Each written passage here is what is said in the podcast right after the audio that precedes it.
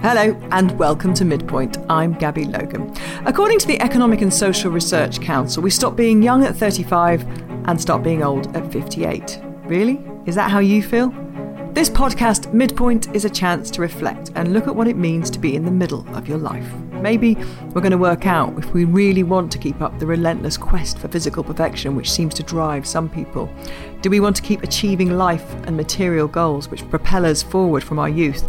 Or maybe it's a time to shift in our ideologies and acknowledge we know stuff. We should have some wisdom to help younger generations, not fear them. Maybe we're content, happy with our lot. We want to spend the rest of our life appreciating the small stuff. I wanted to ask some well known successful people what midlife means to them. And we get an expert along as well to give us a few nuggets of life advice.